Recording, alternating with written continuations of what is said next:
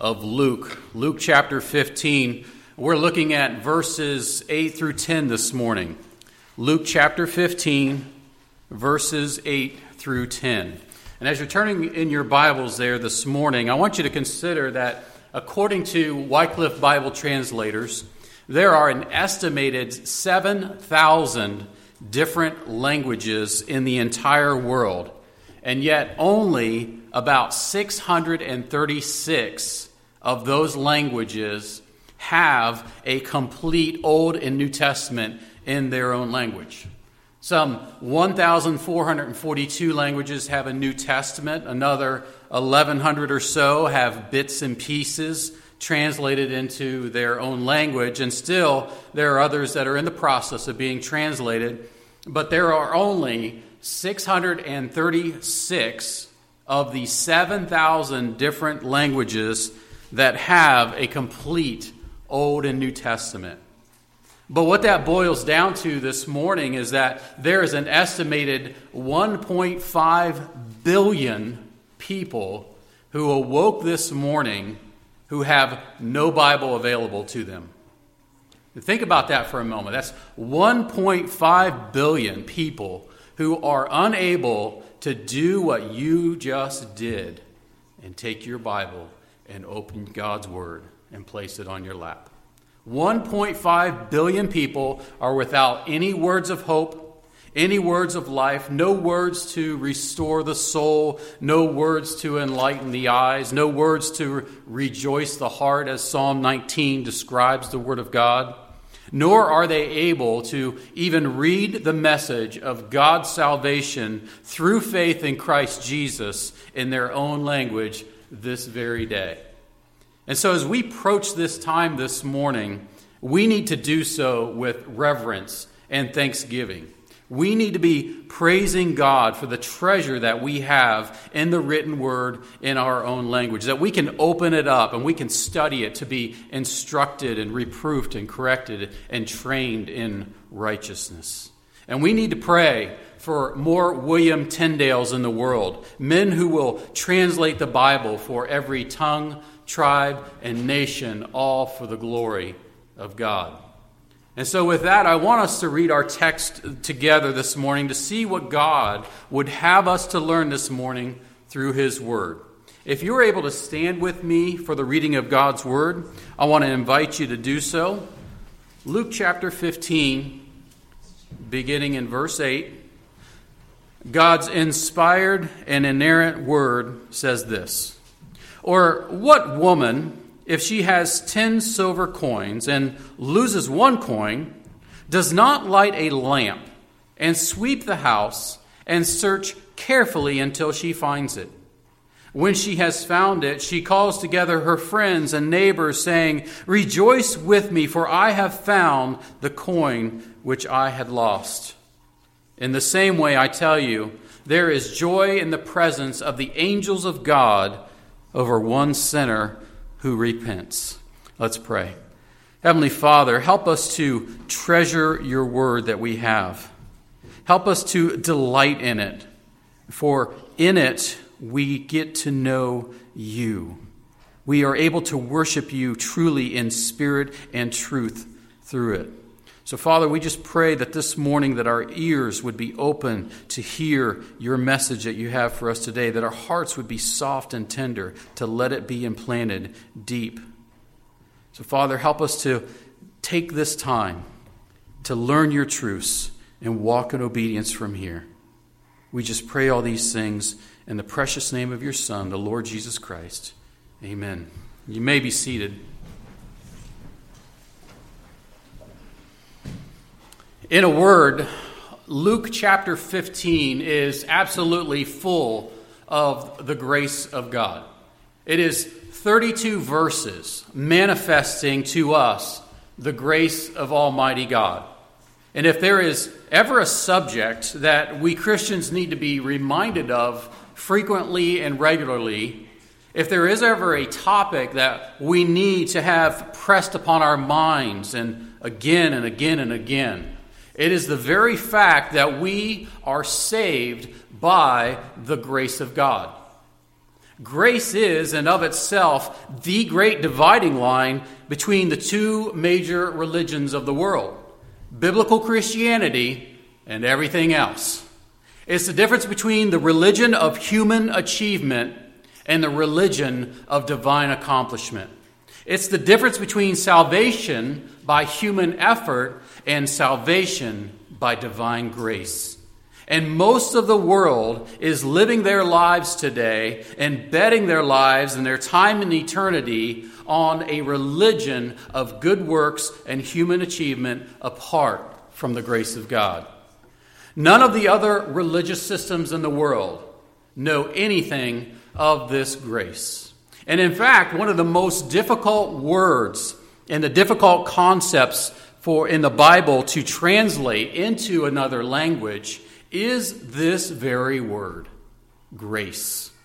And yet, it is the very heartbeat of the gospel of Jesus Christ. It is the lifeblood of Christianity. It was J.I. Packer who rightly said that this one word, grace, contains within itself the whole of New Testament theology. Now, there are two things that we need to understand to be able to view the grace of God rightly. The first thing that we need to understand is God. That God is infinite. That God is transcendent. He is majestic in holiness. He is perfect and sinless, and he is blameless in all of his ways.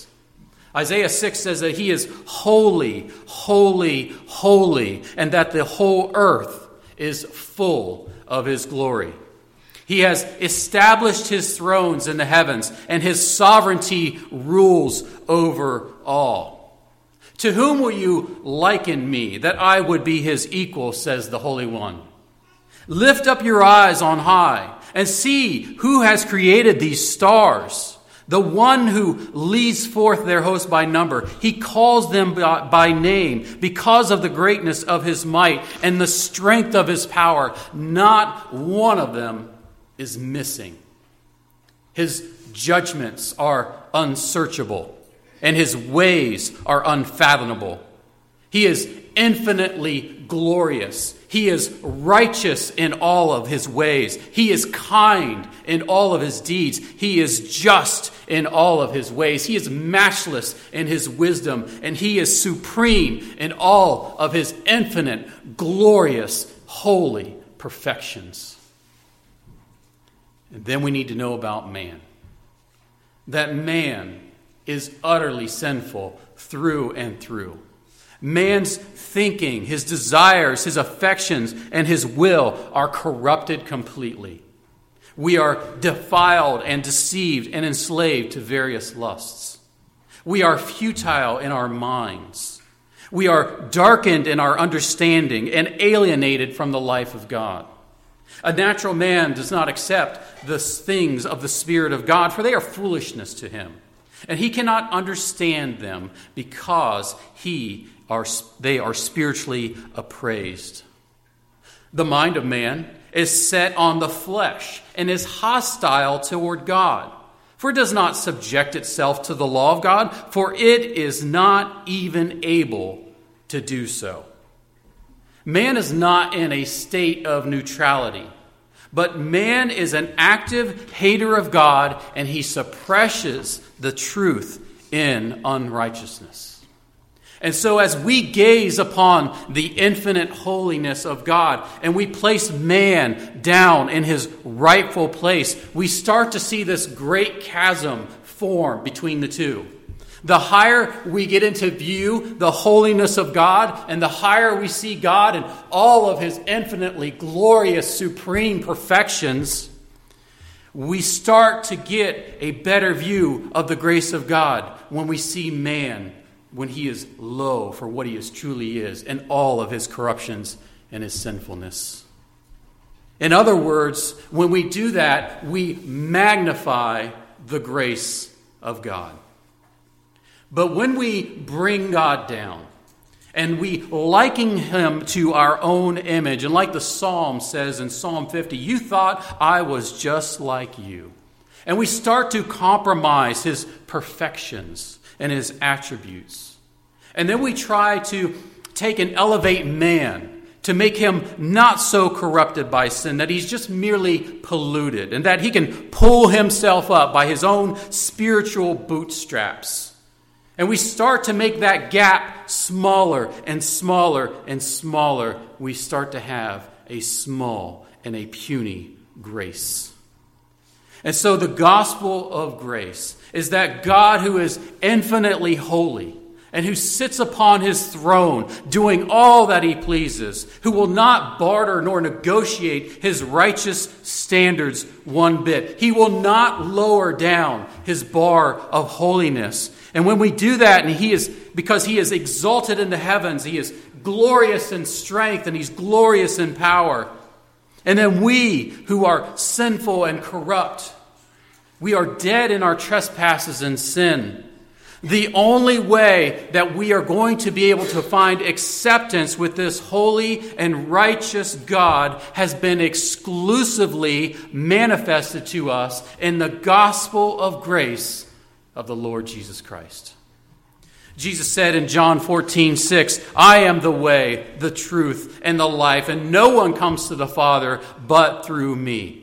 Paul said in 1 Timothy chapter 2, verse 5, "For there is one God and one mediator also between God and man, the man, Jesus Christ." Peter said in Acts 4:12, "And there is salvation in no one else, for there is no other name under heaven that has been given among men by which we must be saved." It is only by grace, through faith in Jesus Christ, that we as guilty sinners will ever have any hope of heaven. And so the entirety of chapter 15 of the Gospel of Luke is a defense. It's an answer. It's a response to the charge and the accusation from the scribes and Pharisees that this Jesus receives sinners and he eats with them. That Jesus is bridging that gap of God's holiness and men's sinfulness. And we saw that in verse 2 of this chapter, that this was their complaint against the Lord Jesus Christ. This man receives sinners and eats with them. The word receives was not necessarily a passive term like it sounds, but it meant to be actively looking, eagerly awaiting, or to look for. And then to eat with someone was to show someone that you accepted them. You regarded them favorably. And so from that point on, in verses 3 through 32 of this chapter, is Jesus' response to that accusation and a demonstration through parables of the grace of God. So look at verse 8 with me as we begin to dig into our text a little bit. Verse 8 says, "Or what woman?" Now stop right there. The first thing that I want you to see is the very fact that Jesus begins his parable here in Luke 15 by utilizing a woman in the story. He didn't utilize a man, but he chose a woman. Because the same point of this parable, it could have been made with a man. Had this been a man searching for this coin, it wouldn't have mattered. But Jesus intentionally utilized a woman for this parable. Now you might say to yourself, so what? Why in the world is that important? What does it matter if Jesus had told this story utilizing a man versus utilizing a woman? The point would have been the same. Well, the fact of the matter is that a similar story had actually been told by a Jewish rabbi. And in that story, a Jewish man had lost a little coin. And then he looked and looked for it until he found it. And then the rabbi compared that man's careful search to the way a faithful Jew should look and look into the Torah for hidden treasures. And so as far as we know in the Jewish writings, this is something that a rabbi never did. They never placed a woman side by side with the story of a man. This was a male-dominated culture. And women were actually deemed of a lesser class and not worthy of much respect. But here is Jesus utilizing a woman in this parable, despite the fact that there were probably a majority of men there listening to his teaching. There were probably maybe some women interspersed in the crowd, but the overwhelming majority would have been men. But what we begin to see as we look at the gospel record is that this is not the first time that Jesus has used a woman in his teaching in Luke's gospel. There's numerous times that there have been two stories told, two healings that have taken place, two examples given where one of those two has been a woman as its subject. In Luke chapter 7, verses 1 through 10, Jesus healed a centurion's servant, but then, right afterwards, he raised a widow's son in verses 11 through 17. He told two parables about how God answers prayer, utilizing a man in Luke 11, 5 through 13. And then he teaches another one about a persistent widow in Luke chapter 18, verses 1 through 8. When he taught about the sign of Jonah in Luke chapter 11, verses 29 through 32, he used two examples from the Old Testament, the men of Nineveh and then the queen of the south. He performed two miracles on the Sabbath. He healed a woman who was bent over and crippled in two and not able to straighten up in Luke chapter 11. And then he healed a man with dropsy in Luke chapter 14. In Luke 13:16, he described the ones that he has saved as a daughter of Abraham. And in Luke 19:9, he describes them as sons of Abraham.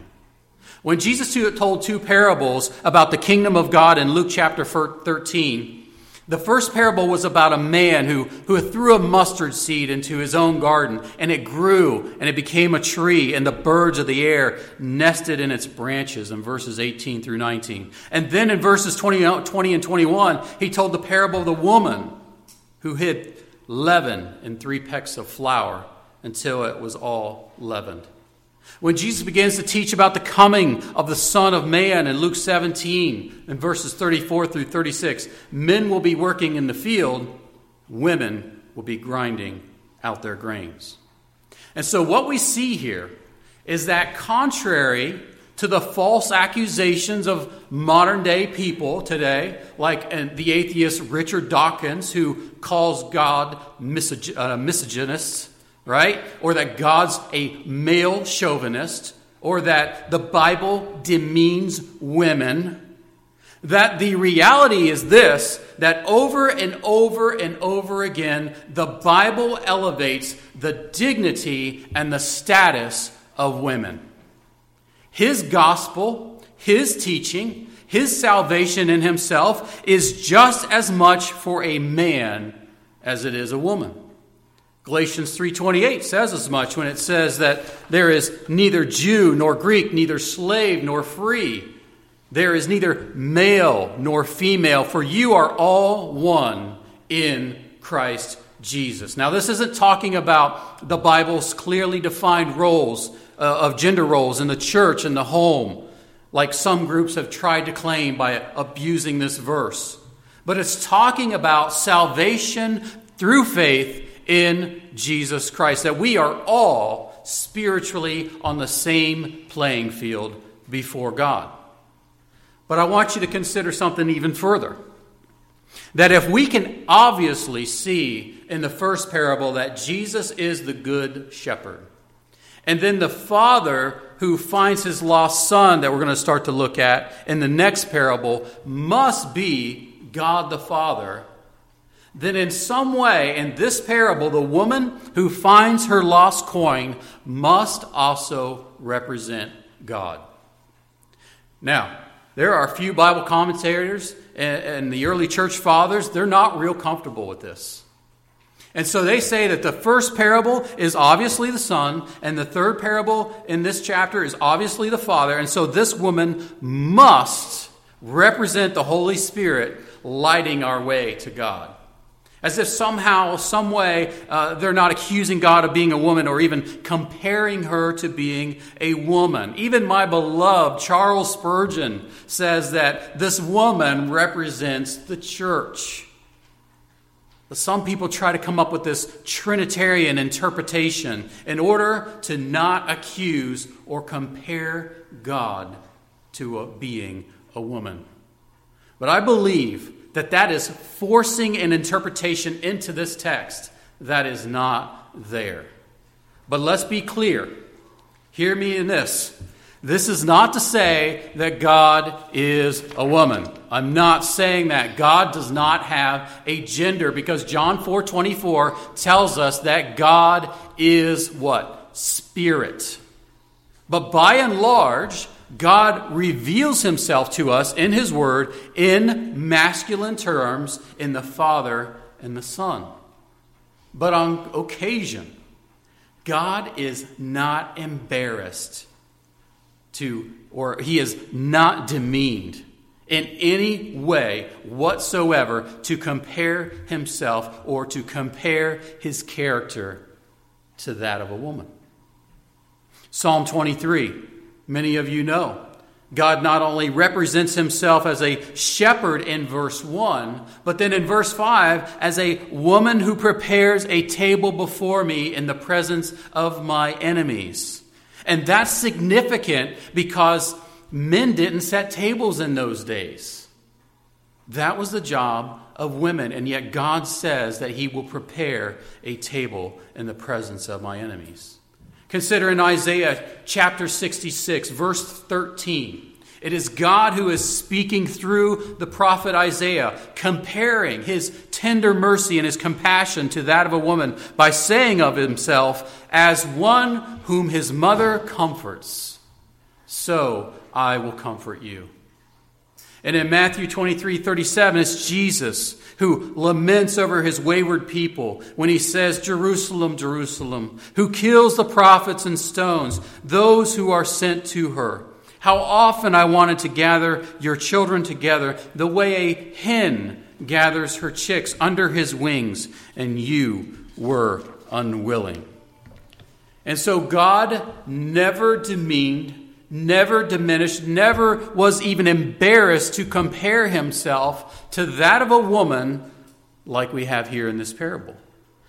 And that's because women, contrary to these Pharisees and these scribes, what they believed about women, they are more than able to reflect the grace and the compassion of God in Christ Jesus.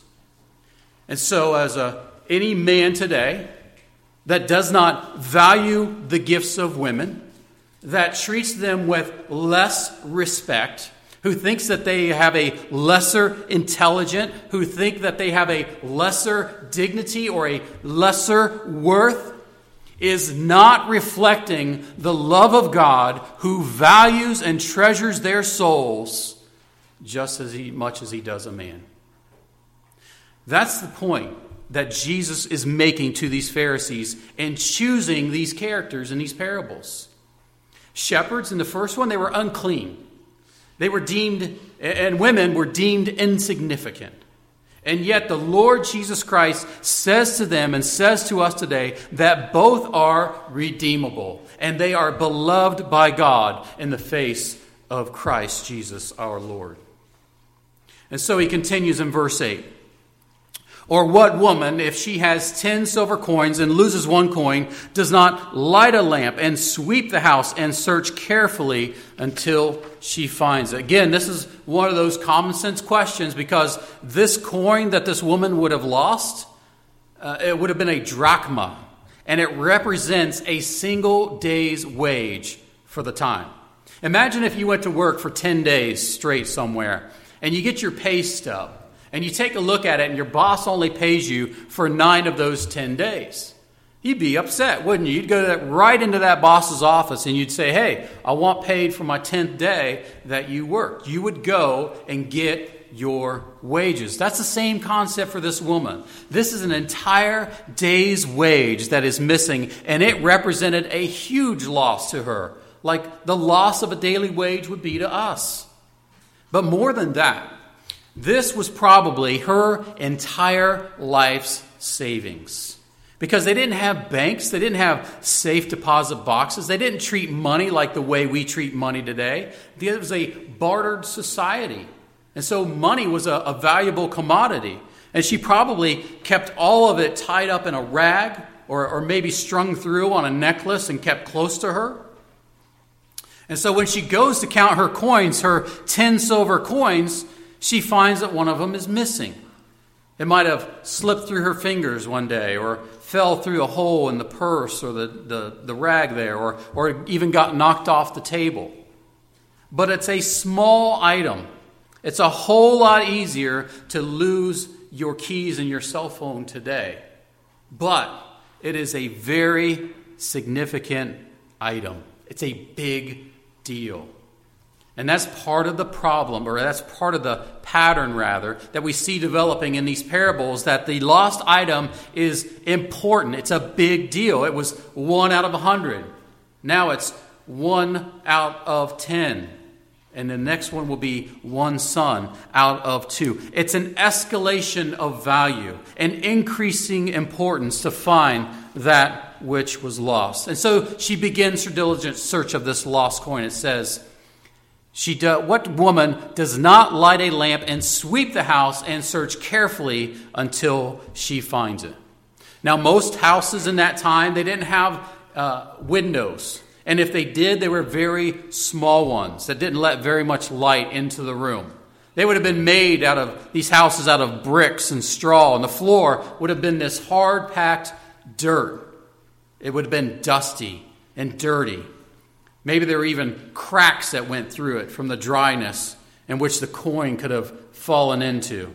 And so she carefully takes her light down to the floor. She scours it with a broom, moving that dirt aside, hoping to see this little shape pop up from among the dust and the dirt, hoping she can see a glimmer of it as she diligently searches for it.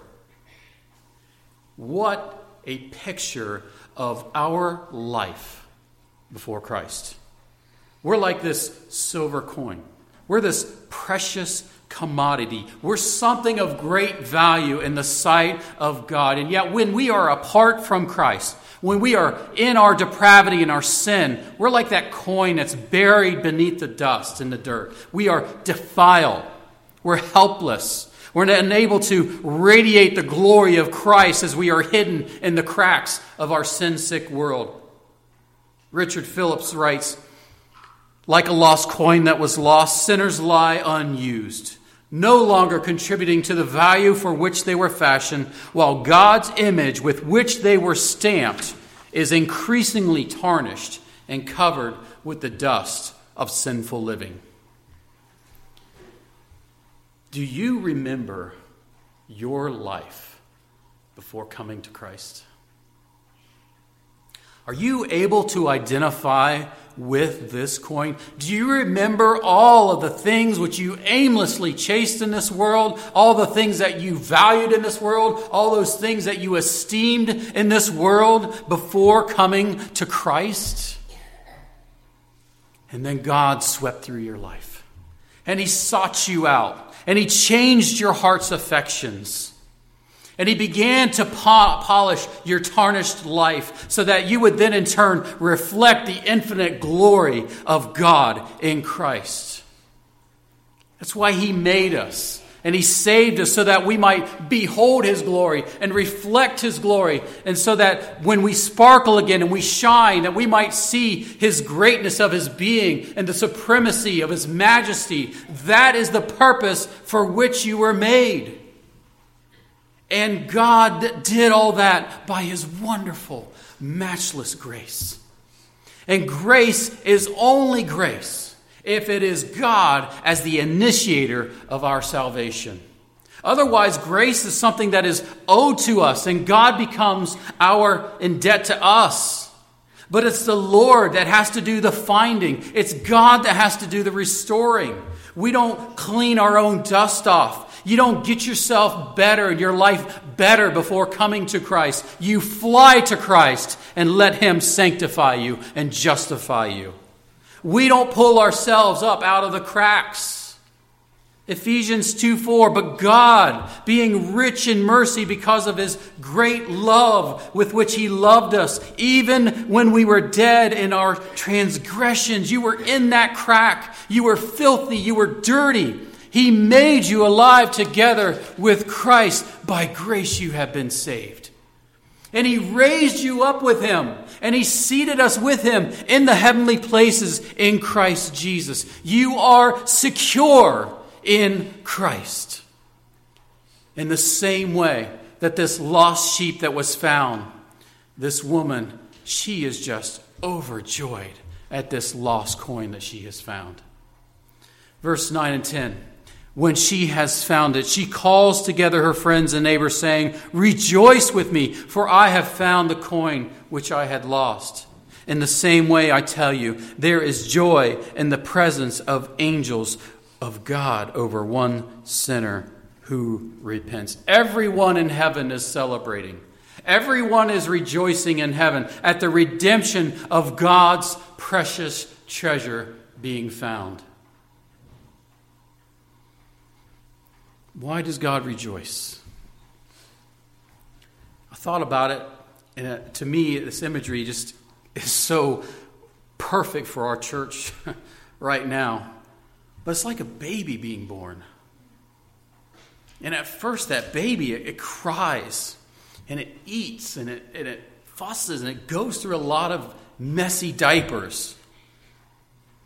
But at some point, at some day, you'll pick that baby up, and it will hear the sound of your voice, and it will see the sight of your face, and that child will look up to you, and it will smile at you for the very first time.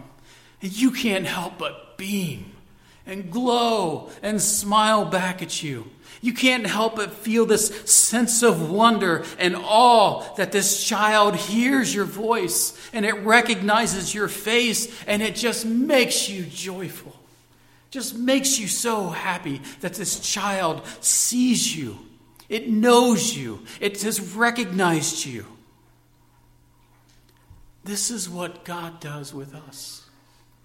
When we hear his voice and we see his infinite beauty and his holiness, and we look up at him at the very first time when he calls our voice, and we see him, and we smile at the face of God because we know he has called us, and we see him and we smile, he smiles back at us. God rejoices when you see him for all of his infinite glory, when you see him as infinitely supreme over everything in this world, when you see him in his splendor, when you see him high and lifted up, majestic in all of his ways, perfect in his holiness. This makes God rejoice. You recognize him and you see him for who he is. This is what makes God happy. This is why heaven rejoices. Let's pray. Heavenly Father, we marvel at your word. We stand in awe of the divine grace which you have bestowed to us, Lord. Let us never neglect a day of thankfulness for it. Help us just to be in wonder and awe and worship of what you've done for us. You found us. You diligently sought us. And you did so at the great cost of the blood of your own precious Son. Father, let us be thankful for that this very day. We pray all these things in the precious name of your Son, the Lord Jesus Christ. Amen.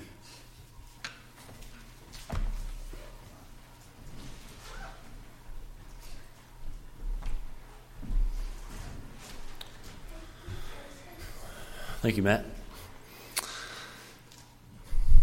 Invited for the fellowship time at the Fries, and which was mentioned earlier this morning, so. Let's pray for that, and we'll be on our way. Gracious God, we do thank you just so much for pulling us out of the cracks. May we rejoice in that. We thank you that you rejoice in that.